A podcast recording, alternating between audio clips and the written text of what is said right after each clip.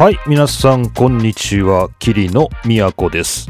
桐野都の F1 ログ、F1 ファンになる方法第43回目をお送りします。今日は2021年の2月17日水曜日ですね。えー2021年は今日が第1回という感じです。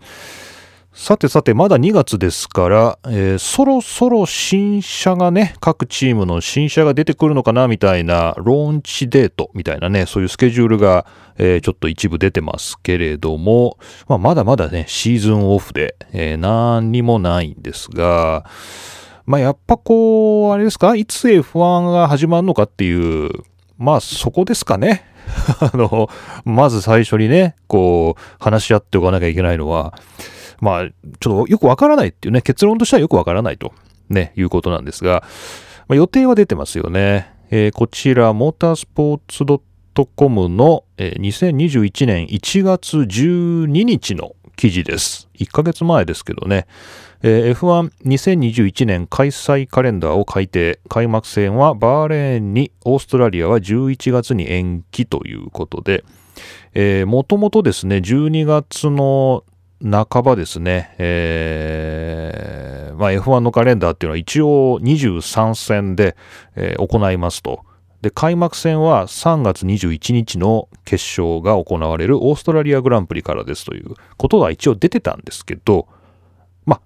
誰も信じてなかったっていう、そういうわけじゃないですけど、まあ実際ね、この12月17日のね、この報道があった後も、まあ、FIA のジャン・トッド会長がですね、まあ予定は変わるんじゃないのかなみたいなことを言ってたりして、まあ、まあ変わるんだろうなって、オーストラリアでやれるのかなっていうふうに、まあみんな正直思ってたと思うんですけどね、えーまあやっぱできないということになりまして、えーかといって中止という判断はせずに延期して、えー繰り上がってですね、第2戦に予定されていたバーレングランプリが、えー第1戦になると、えー3月28日ということですね。まあ、この後の、えーと、スケジュール全体がどうのこうのっていうニュースは、えーと、拾えていませんので、まあ、目下最新情報はこれかな。バーレーン開幕かな。あ、ダメだ、これ、ダ、 DAZN の契約ね、 DAZN の契約を今止めてるんですけど、あの、一時休会みたいな、今できるようになってまして、こう指定した日まで、えー請求をね、あの会費の請求を行いませんっていうね、そういう DAZN の制度があって、僕はこの3月21日に合わせてですね、設定してあったので、これはちょっと後でバーレーンに合わせて1週間ほど、えー DAZN の契約再開を伸ばす、えー手続きをしておきたいと思います。同じようなね、ことをしている方はお忘れなく。という感じですかね。まあ、まあ、いつか始まるんでしょうけどね。うん。まあ、ここまで来ると、うーん、まあ、もうやるべきかやらないべきかみたいな議論はなんか去年やってしまってね。で、もうやってしまっ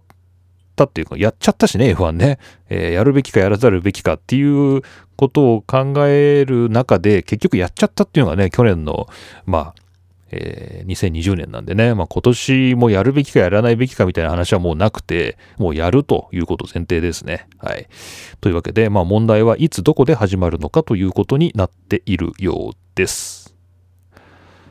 えー、まあこんな感じですか。で、まあオーストラリアはちょっと大変ですね。あの、前回のかな、えーこの F1 ログでですね、あの、テニスのオーストラリアオープンが、えー行われるので、まあこの是非によってはですね、うまくいくかどうかによっては F1 も可能性があるんじゃないかみたいな、まそういうちょっとニュースを紹介したんですけど、そのオーストラリアオープンが今ひどいことになってるというか、まあちょっと苦労してるということでね、まあちょっとニュースもまあ追いかけてたんですけどね、関連して。ちょっといくつかね、あのリンク貼っときますけど、まあ例えばこう BBC ニュースがね、報じてますけど、まあ全豪テニス、西コリラ72選手2週間外出禁止、えー練習できず不満紛失とかですね。まあオーストラリア、まあそもそもオーストラリアに行ってもね、2週間待機しなきゃいけないし、で、そもそもその行く飛行機の中でえー感染者が出ちゃったり、で、この選手関係者が滞在しているホテルの従業員の人にも感染者が出ちゃったりとかで、もうなんか、えー、ぐだぐだって言ったらなんですけど、まあ、やっぱそううまくはいかないよなという感じです。で、これ最新情報ですね。これ NHK のニュースですが、テニス全豪オープン13日から無観客に開催地でコロナ感染拡大ということで、まあ、オーストラリアで行われていますけれども、この、まあ、なんでしょう。こうそもそもね、この感染拡大を、まあ、防ぐために、関係者も、えー、待機できるように、えー、本来の日程よりも3週間遅らせて、このテニスのオーストラリアオープンは始まったんですけど、まあ、しかも観客は半分でやると。ね、50%でやるということでやってたんですけど、もう50%も無理だと、えー、ゼロにしようと、えー、いうことで、えー、まあこれは政府からですかね、地元ビクトリア州の、まあ、政府というか、まあ、自治体から、えー、要請されて、えー、無観客にするということかな。まあ、州が外出制限を導入するので、まあ、つまり、ま、ロックアウト、ロックダウンするので、えー、まあ、大会自体も、ま、やってるけど、無観客になるよっていう、まあ、そういうことですね。まあまあそんな感じでですね、オーストラリアの、ま、こういう国際的なスポーツ大会のニュースっていうのは今まあまさにこのテニスで出てるんですけど、まあそういうのを追いかけてても、まあ F1 がですね、3月の半ばにオーストラリアで開幕するっていうのは、まあ、やっぱり、まあ、ないなという感じです。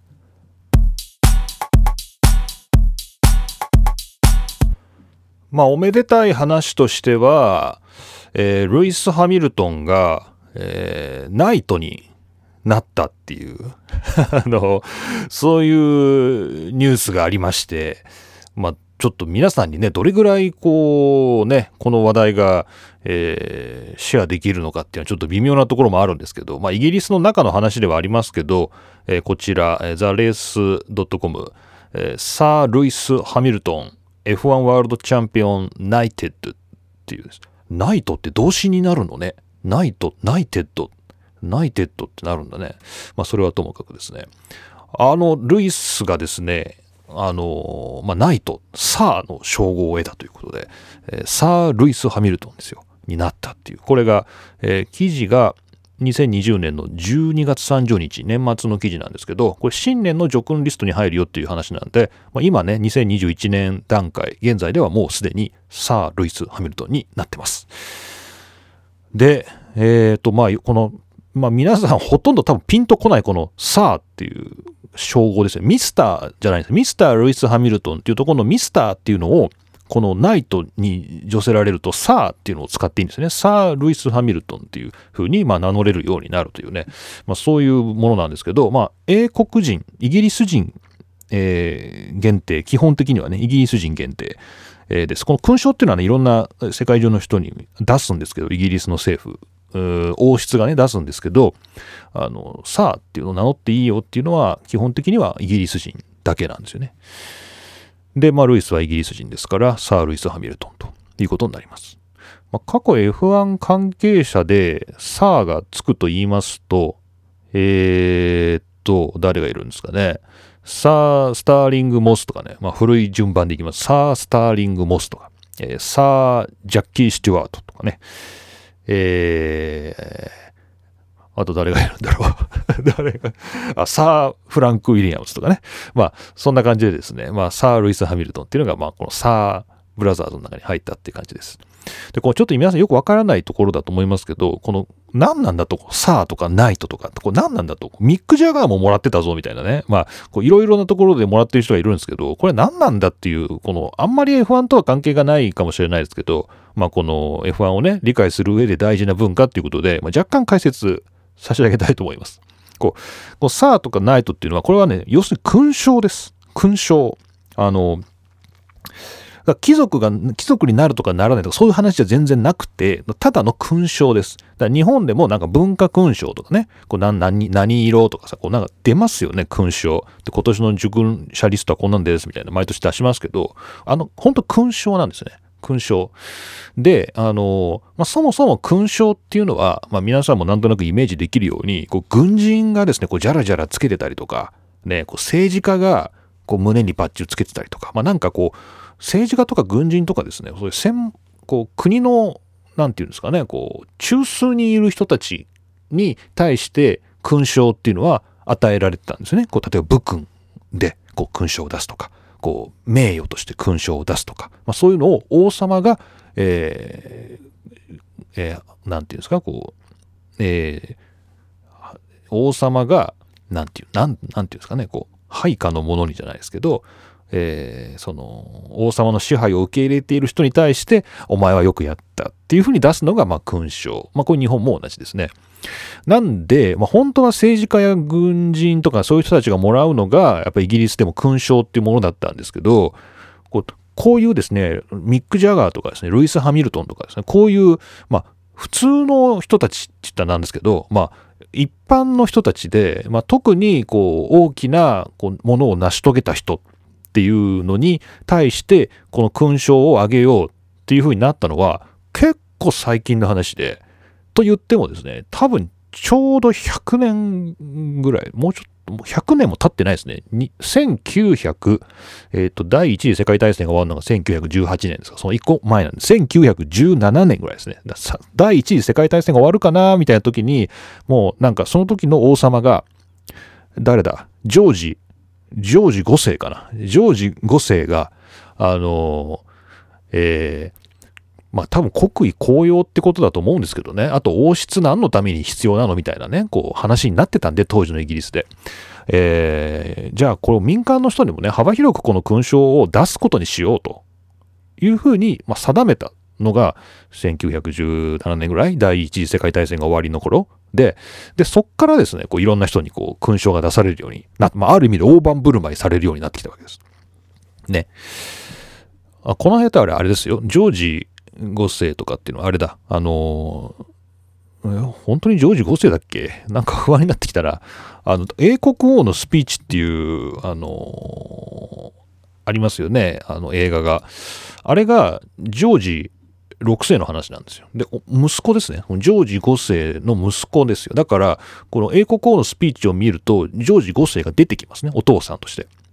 多分、確かマイケル・ガンボンがあの、トップギア、BBC トップギアのですね、ガンボンコーナーでおなじみのですね、マイケル・ガンボンがですね、お父さんやってると思うんですけど、そのジョージ5世、まあ、話が長いですね。ジョージ5世が、まあ、要するにこう、勲章を大盤振る舞いすることに決めたわけです。で、そっから、まあ、いろんな人が勲章をもらうようになったと。で、スターリング・モスも持ってるし、えー、ジャッキー・スチュワートも持ってるし、えー、まあ、フランク・ウィリアムスも持ってるし、みたいな。で、感じで、まあ、ルイス・ハミルトンももらったよと。で、勲章っていうのは5段階ぐらいある。6段階か5段階ぐらいありまして、こう、えー、下の方の勲章はもうね、ハミルトンもらってるんです。だいぶ若い時に。えー、もらってます。大英帝国勲章っていうのをもらってるんですけど、この大英帝国勲章の中でも上位の2つだけはナイトがくっついてくるんですね。おそ、こうなんておまけみたいな。こう上位の2つぐらいだけはナイトがくっついてくるんです。で、その2つ、上位の大英帝国勲章をもらった人はナイトに助せられて、まあ、サーが使えると。で、その下の方の3つか4つぐらいの勲章はもらっても、さあは使えないんですね。上だけこうもらえる。っていう、まあそういうですね、まあ日本人からとかね、まあイギリスと関係ない世界に住んでる人にとっては、何の関係もないっていう。一切も何の関係もない話です、これは。英王室が、イギリスの王室の権威を認めている人たちの中の、その三角形の中で役に立つシステムがこの勲章システムなんで、一切そこから出たらですね、何の関係もないんですけど、まあでも、まあその中では、まあ、F1 ドライバーとしてね、こうルイス・ハミルトンが認められたと。しかも勲章2回目ですよ、大英帝国勲章。えー、2回目でナイトを得たという30代の若さでですね。という話でした。えー、Amazon とですね、F1 がこうストリーミングでですね、ライブ放送をする契約をですね、えー、するんじゃないかというニュースが出てましたね。えー、2020年の12月28日、これもまあ年末のニュースですが、えー、これは F1 速報で尾張正宏さんが書いています。今週の気になるニュース、Amazon とのストリーミング契約は新しい日常へ向けた対策か？というですね、まあそういう記事が出ています。えこの記事のですね、根拠は、イギリスのファイナンシャルタイムズですね、えイギリスの新聞が、えー、Amazon とですね、ライブ放送のストリーミングですね、レースのライブ中継、生中継を、えー、ネットでですね、ストリーミング契約をするんじゃないかということで、F1 側がですね、交渉しているという、えー、ニュースです。で、まあ、全部ですね、この F1 側からのですね、まあ、要するに、リバティですね。リバティ側からの情報で、まあ、こういう一連の記事が書かれてまして、アマゾン側からは特に何もないみたいですね。はい。ですが、まあ、F1 側としては、まあ、乗り気っていうことなのかな？まあ、やりたいってことなんでしょうね。でこれは、だから、まあ、記事によればですけど、まあ、どんなメリットがあんのっていうところで、まあ、やっぱ一つ目は、アメリカで視聴者を増やしたいっていう、まあ、これみたいですね。まずはね。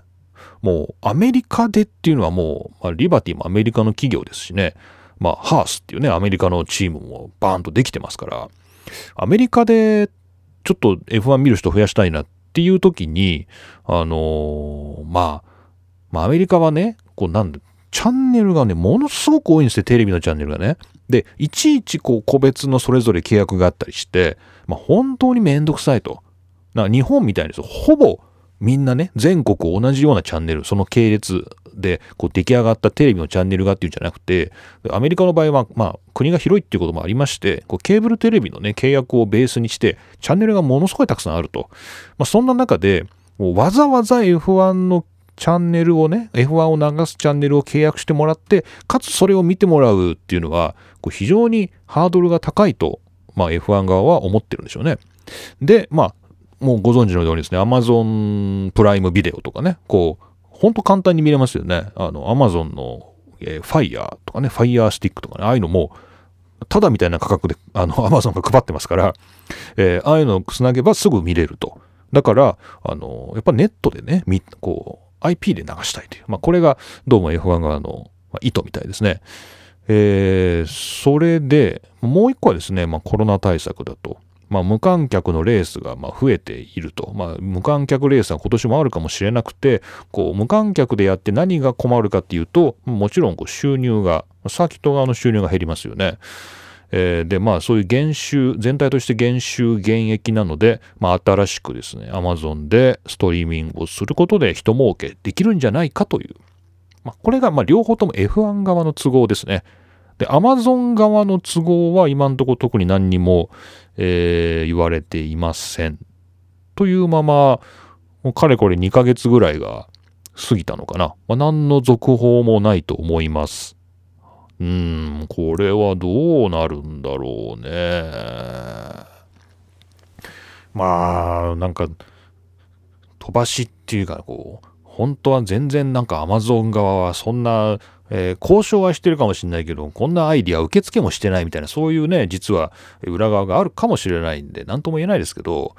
今、アマゾンのロゴは F1 の中継出てますよね。えー、こう、アマゾンのね、あの、AWS っていうね、あの、あれですよ。こう、クラウドのサービスのですね、ところにも F1 のページがあります。えー、F1 Insights。ね、パワードバイ AWS という、それリンク貼っときますけれど、まあ、Amazon のね、えー、技術っていうのは、もう F1 の中で中継で使われているので、あの、あれですよ、分析ですよ、数値の分析。あの、なんか、このドライバーのオーバーテイクの確率は何パーセントとかね、このタイヤだとあと何周持つとかね、こうものすごい今細かい予測が出るじゃないですか。こう、この調子でいくとあと10周で追いつくとかね、なんかそういうリアルタイムの計算データが出てますけど、あれ全部 Amazon に投げてやってるんですよね。で、えー、そういう、まあ F1 と、まあ Amazon は、まあパートナーシップがもうないわけではないので、まあ今もやってるので、まあこう、じゃあ次はレースの中継もお願いしますよみたいなのも、まあなくはないから交渉してるけど、Amazon 側がどう言ってんのかはわからないという、まあ、そんな感じです。まあ、でもこれ Amazon のプライムでやってたら、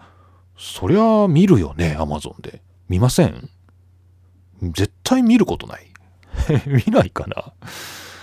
見ると思うな。まあ価格はまあそりゃ月2000円ぐらい取られちゃうのかもしれないですけど、いや、さっき DAZN がどうとか言いましたけどね、まあ、フジテレビの契約なんかもっとめんどくさいし、うん、まあ、 DAZN ですらちょっとめんどくさいなと思うけど、アマゾンだったら見ちゃうかもな皆さんも例えば誰かにおすすめしやすくなったりします？結構最近こう映画をなんかおすすめするとかね、なんかこの映画なんか見たらみたいな時に必ずなんかストリーミングサービス入ってるって聞くことにしてるんですけど、あの、キリノがね、こう、相手に対して、なんか Amazon とか見れますかとか、こう、Netflix 契約してるとかね、こう必ず聞くようにしてるんですよ。なそうするとやっぱり Amazon っていう人多いね。Amazon って人多いね。職場調べですけどね。Amazon っていう人多いですね。だからまあアマゾンプライムで F1 が流れるかもねっていう、まあそんなお話です。まあ、日本ではね、もうなんかもう、なんか地上波とかもうそういう争いの話じゃないですね。もうそういう議論じゃないですね、もう。まあ、数年前までは日本でもこう、地上波でやれとかですね、BS で無料でとかですね、いろんなこと言ってましたけど、もうなんかそんな話じゃないですね、これはね。もう、えー、全然違う次元の話ですけど、まあ、もっか F1 の関心事としてはですね、この Amazon のプライムで流せるかというのがどうもあったらしいです。まあ、これが実現するかどうかはわかりません。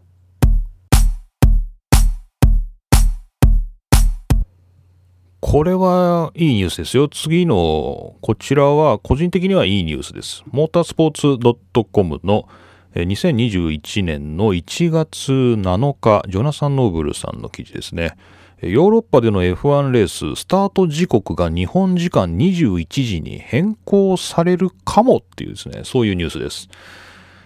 えー、まあ、今ですね、F1 の決勝のスタートってすごいなんか中途半端な時間ですよね。えっ、ー、と、今ですね、ヨーロッパ時間で午後3時10分、10分なんですよね。午後3時10分から、えー、2018年以降ですね、やってます。で、これが日本時間で午後10時10分になるということでね。で、あのまあ、これはテレビの、それこそさっきの話じゃないですけど、まあ、テレビの視聴者を増やすために、わざわざですね、1時間遅らせているわけです。ところがですね、あの、これがどうも、あんまり良くないんですね。こう、15時ぴったりから決勝が始まると、こう15時より前にテレビの前にいないとお客さん見てくんないじゃないですか。ね、そういうことなんですよね。15時ぴったり決勝スタートにしちゃうと、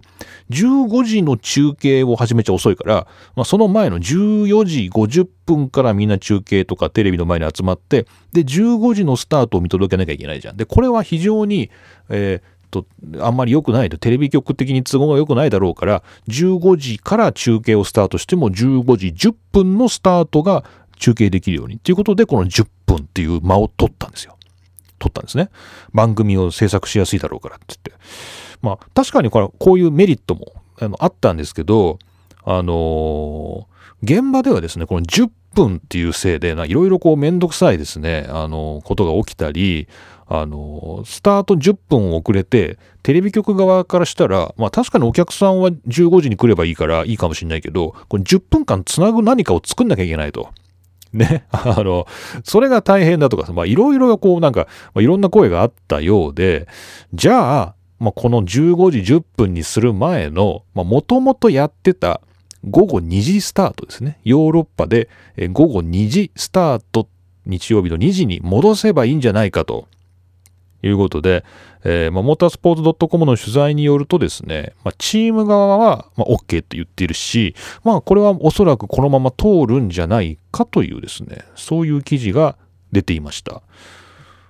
まあだからその後ちょっと続報がないのでわからないんですけど、まあ、いずれカレンダーがね、こう具体的なグランプリスケジュールが出た時には、まあ、もしかしたら決勝が2次スタートになっているかもしれないですね。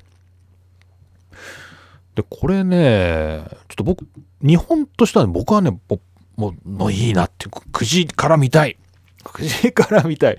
10時からは見れない。寝てますね。10時からは見れないんで、やっぱ9時からやってくれるんだったらもう本当にそれに越したことはないなっていうのが、まあ、まあ皆さんいろんな考えあると思いますよ。そんな、まあ日曜日の8時とか9時とかなんか、なんかごちゃごちゃやってるしね、ご飯も遅くなってたりして、そんなテレビの前なんてね、落ち着いて見れないから、やっぱ10時とか11時からやってほしいなとかね、やっぱ夜中やってほしいなっていう人もたくさんいると思うし、まあ、いろいろあると思うけど、まあ、やっぱね、あの、早い時間にやってほしいなっていうのが、まあ、僕の個人的なね、嬉しいなっていうだけの話です。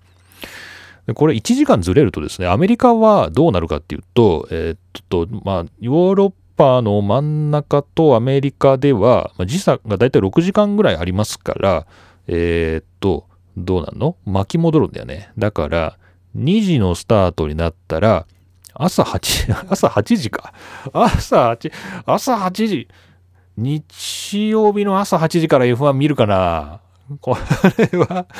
これは微妙なところだけど、まあ、ちょっとよくわからない。そこのアメリカのね、あの方を気にするとどうなるかちょっとわからないですけど、まあ、とにかくですね、ヨーロッパではスタート時刻を今の3時10分から2時にしようかなという話になってたらしいですね。で、これが通ってたとすれば、日本ではだいたい9時ぐらいからになるし、アメリカでは朝の、本当に日曜日の朝の放送になると。まあ、そういうことです。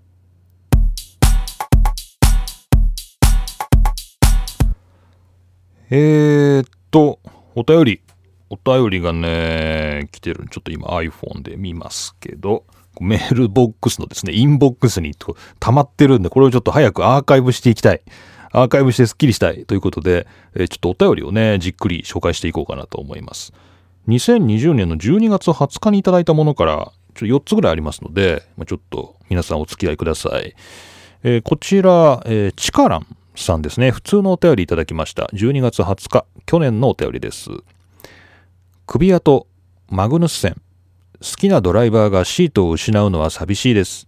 中間管理職的な立ち位置のドライバーにも光を当ててほしいです。というですね、チカランさんのお便りです。ありがとうございました。まあ、確かにね。まあ当ててるじゃない？この番組的には。このこの番組的には当ててんじゃないのかなっていう感じもしなくもないですけど、まあテレビの中継でね、こう、なんかこう、ちょっと、あんまり取り上げてもらえないな、みたいな、なんかそういうところあるかもしれないですよね。で、ちょっと取り上げますよ。あの、ちょうどですね、あの、このシーズンオフに集めてたニュースソースの中にですね、首跡とマグノステンのニュースがあるんで、これあの、じゃあちょっとチカランさんのね、リクエストもあるんで、ちょっとご紹介しますよ。まず一つ目がですね、この首跡ネタなんですけど、一見首跡のネタじゃないってところがね、これポイントですよ。いかにもってね、そういう感じのね、ニュースですよ。これは2021年1月2日の、えー、ツイートなんですけど、えー、マックス・フェルスタッペンとですね、ケリー・ピケがですね、二人付き合ってるっていうですね、そういうニュース、えー、ケリー・ピケっていうのはあのネルソン・ピケの娘ですね。あの F1 のね、あの F1 関係者っていう関係者です。えー、ケリー・ピケ。ね、マックス・フェルスタッペンと、ケリー・ピケが付き合ってる、こう二人がですね、水着着てですね、えー、砂浜でですね、仲睦まじくしている、これなんだろう、インスタかな？まあなんかそれがついてる。そんなニュースです。全然何も関係ないじゃんって思うかもね。これそうところがですね、このフェルスタッペンとこのケリー・ピケさんがお付き合いしてますよっていうこのツイートに対する、ニュースに対するリプライっていうんですかね。この関連ツイートがみんなね、首跡、首跡って言ってるんですよ。えー、もうかわいそうな首跡って言って、プア首跡とかですね。こう、首跡、首跡って言ってみんなですね、首跡のことを心配していると。これどういうことかと言いますとですね、この、まあ皆さんご存知だとは到底思えないですけど、まあご存知の方はですね、このケリー・ピケさんは、もともとは首跡さんのパートナーですね。首跡の、えー、まあ、えー、と、まあ、結婚してたかどうかちょっと定かじゃないの。奥さんじゃないかとは思うんですけど、パートナーではパートナー、パートナーでした。ね、パートナーでした。えー、っと、結構長いこと ?2018 年ぐらいからじゃないですか。ずもっとかななんかずっと、まあ、要するにお付き合いしてて、子供を産んでますよ、この前。去年かな。娘さんを、あの、首跡との間にね、娘さんを産んでますよ。ところがですね、その娘さんが生まれてすぐに、えー、2人は別れたんですね。このピケさんと首跡さん別れたんですよ。で、今はそのケリー・ピケさんは、このフェルスタンペンと付き合ってるというですね。これいいですよ、いい味わいがあるんですよ。この味わいのあるニュースですよね、これね。まあ、特にもう何か僕からこうコメントはしませんけどね。まあ、こういう、まあ、首跡のニュース首跡出てこないんですけどね、これ首跡ニュースっていう。これどうですか？これいいですよね。スポット当ててますかね。で、こうマグヌス戦はですね、まあ F1 をまあ事実上引退というか、まあハースでね、もうマクラーレン、もう思い出せば彼はマクラーレンで F1 にデビューしたんでね。で、まあその後いろいろありまして、まあハースで、まあ、F1 ドライバーとしては、うん、まあもう、えー、まあ終わったというかね、あの、キャリアを終えたんですけど、こちらのニュースですね、これモータースポーツ .com で、2021年1月9日のルーク・スミスの記事です。マグヌス戦優勝を狙える IMSA 転向にワクワク。もうポイント争いなんて うんざり。えー、っていう、まあそういうちょっと煽りっぽいですね、タイトルがついてますけど、えー、っと、アメリカ行くんですね。えー、マグヌス戦は、えー、っと、まあマクラーレンから2014年、そんな昔か、2014年にデビュー、え、これ読みながら今勉強しちゃいけないんですけど、うん、で、まあ、アブダビで最後の F1 レースをね、まあ、なったんだけども、みたいな話で、えー、今後はですね、えー、レースに勝てる状況に戻れることにワクワクしていると。ね、朝起きてデイトナやセブリング、ラグナセカで優勝が狙えると思えるっていうことがもう本当に嬉しいと。ね、えー、素晴らしいレースコース、素晴らしいレースで戦うことがもう待ち遠しいっていう、もうなんかやめて、せいせいしたみたいなですね、そういう、あの、記事です。まあ、マグヌス戦の、まあ、本当の気持ちはよくわかりませんけども、まあ、まあ、新規点、えー、スポーツカーの選手権なんですね。えー、そっちちょっとあんまりアメリカの方詳しくないですけれども、まあ、そっちでですね、まあ、戦えることをとっても嬉しく思ってるっていう。なので、マグヌス戦の活躍に期待できるという、そんな感じですかね。まあ、こんな感じ？えー、チカランさんのですね、ちょうど首跡とマグヌス戦っていうところで、たまたまニュースを持ってましたので、今、ちょっとご紹介しましたが、楽しんでいただけましたでしょうか？はい。チカランさんどうもお便りありがとうございました。こう皆さんもね、もうネタ持ち込みでいいんじゃないですか？だからね、このドライバーのこのニュースをみたいなね。ありがとうございます。もちょっと疲れたら、ちょっと一回休憩してるか。休憩します。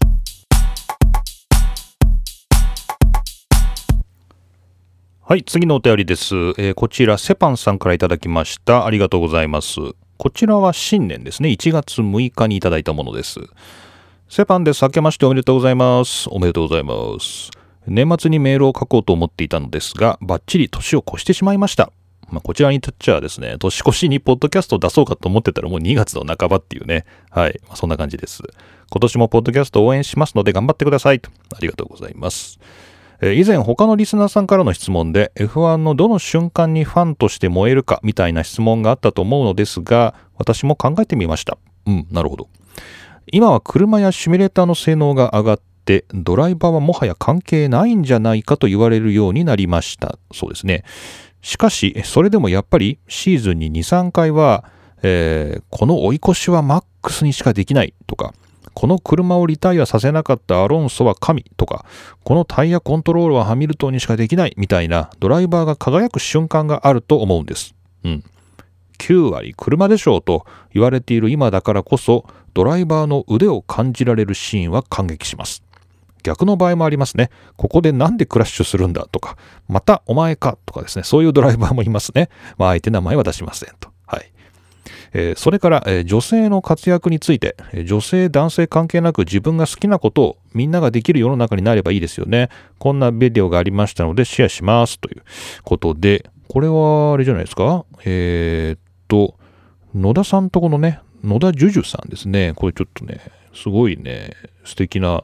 動画なんですよ。今流しちゃいけない。これ流しちゃいけないですけど、YouTube の、あのー、リンク貼っておきます。えー、いろいろなチーム、ドライバーの変更があったりで、今年のシーズンは楽しみですね。更新楽しみにしています。ということで、えー、セパンさんどうもありがとうございました。このあれですよね、この、この前もちょっと誰かインタビューで、なんか自分がチャンピオンを取れたのはいい車のおかげって言ってた。誰だったっけ？ハミルトンかな？えー、なんか、ハミルトンだったかな？アロンソだったかな？アロンソかな？アロンソが言ってたのかな？復帰にあたって、ちょっとこの前交通事故に遭いましたけど、えー、まあ、復帰にあたってアロンソが言ってたのかな？ちょっとハミルトンが言ってたのがちょっと忘れちゃいましたけど、まあ、まあ、自分がチャンピオン取れたのは車のおかげだみたいなね、そういうこと言ってるニュースが出てましたけどね。まあ、車の性能はもちろんすごく大事なんだけど、でもまあ、それを最後操っているところが人間であるというところが、まあ、不確定要因なんだろうね。まあ、もちろんその車を誰がどうやって整備してるかっていうね、そっちもすごい大事だと思いますけど、その整備してるのも人間ね、で、運転してるのも人間っていう、その両方がね、やっぱスポーツとして成り立つところとしては一番大事なところですよね。なので、まあ、もちろんセパンさんのね、このドライバーがっていうところとね、こう人間が関わっているところっていうので、まあ、やっぱりそこは確かにグッとくるかな。グッとくるね。まあ、わかんないけどね。あの、車の挙動を見ててね、これ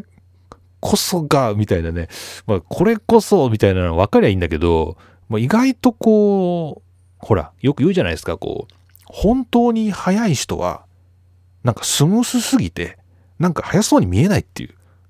なんかそういうのあるじゃないですか。こう、なんかバタバタしてて、なんかすごい速そうな派手なドライビングってもちろんあるんですけど、あの、実際にはもう何もそういう破綻せずですね、何も起こらない。もう全くこうスムースに走ってるかのようにそもそもコントロールしている人っていう、つまり何の派手さもないっていうところが実は一番速かったりするっていうところもまた、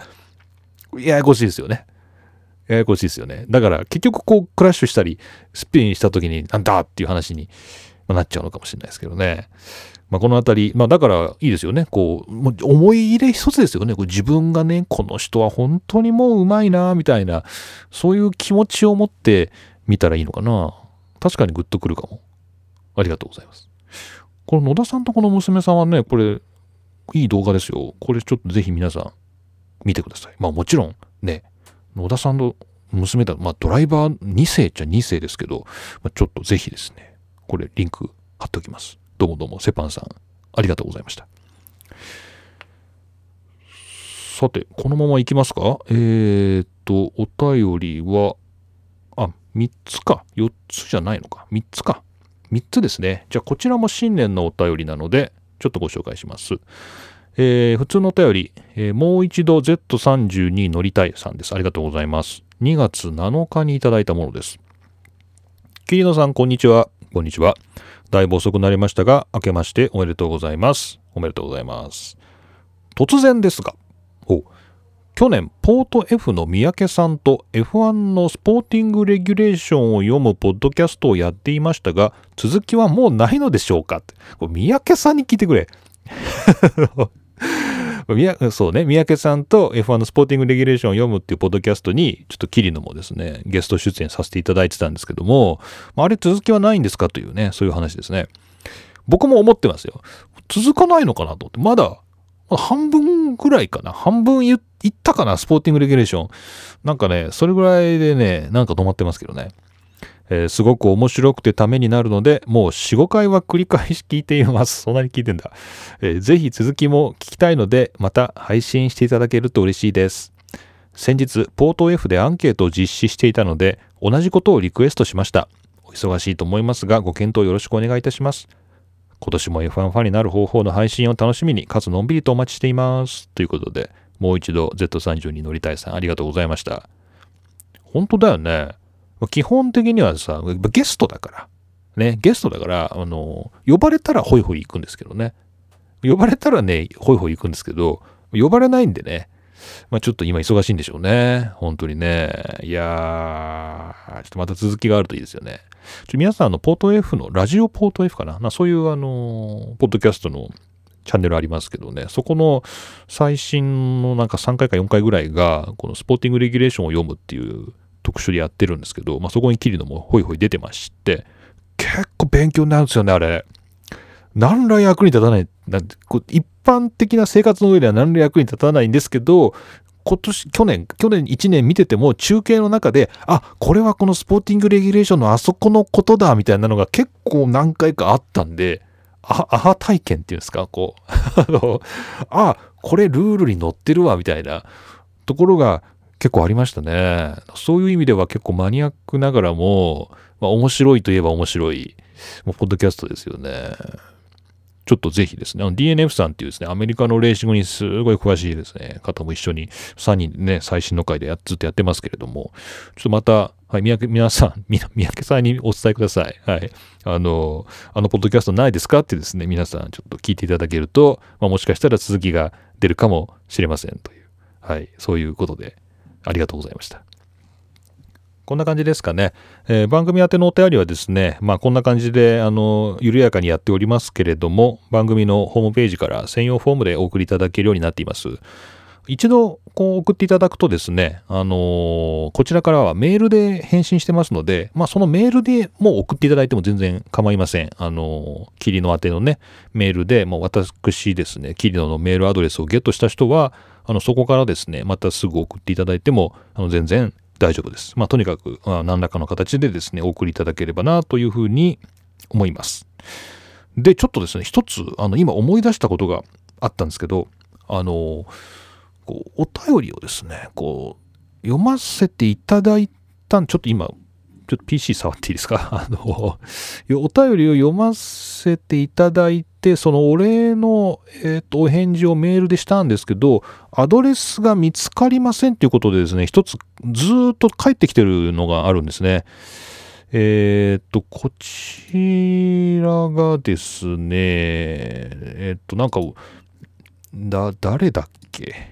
えっと、ちょっとすいませんね、今、クリック音が、えーちょっと今日はデスクトップ、いつもノート PC でやってるんですけど、今日はちょっとデスクトップでやってますんで、ちょっとカチャカチャ言いますか。あ、これですね。えー、っと、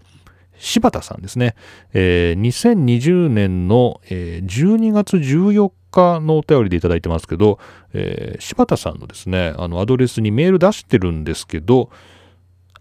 あーあー、今わかった。あーあーあー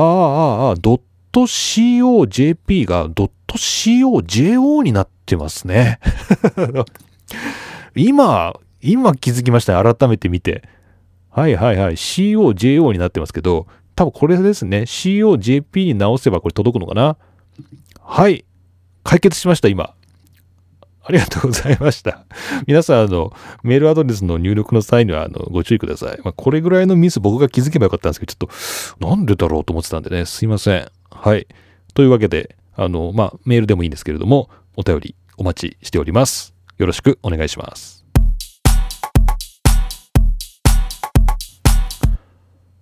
はい。というわけで、何一つ盛り上がることなくチェッカーを迎えました F1 ファンになる方法第43回でした。ああ、そうか、スケジュールとか見てないなまあ、最初に話したけど、ちょっと今、フォーミュラ 1.com ちょっと行ってみますか。フォーミュラ 1.com と、えー、っと、どこ見たらいいの？クッキー？クッキーはい、アクセプト。はい、シェジュール2021。あ、出てますね。あと、バーレーン、イタリア、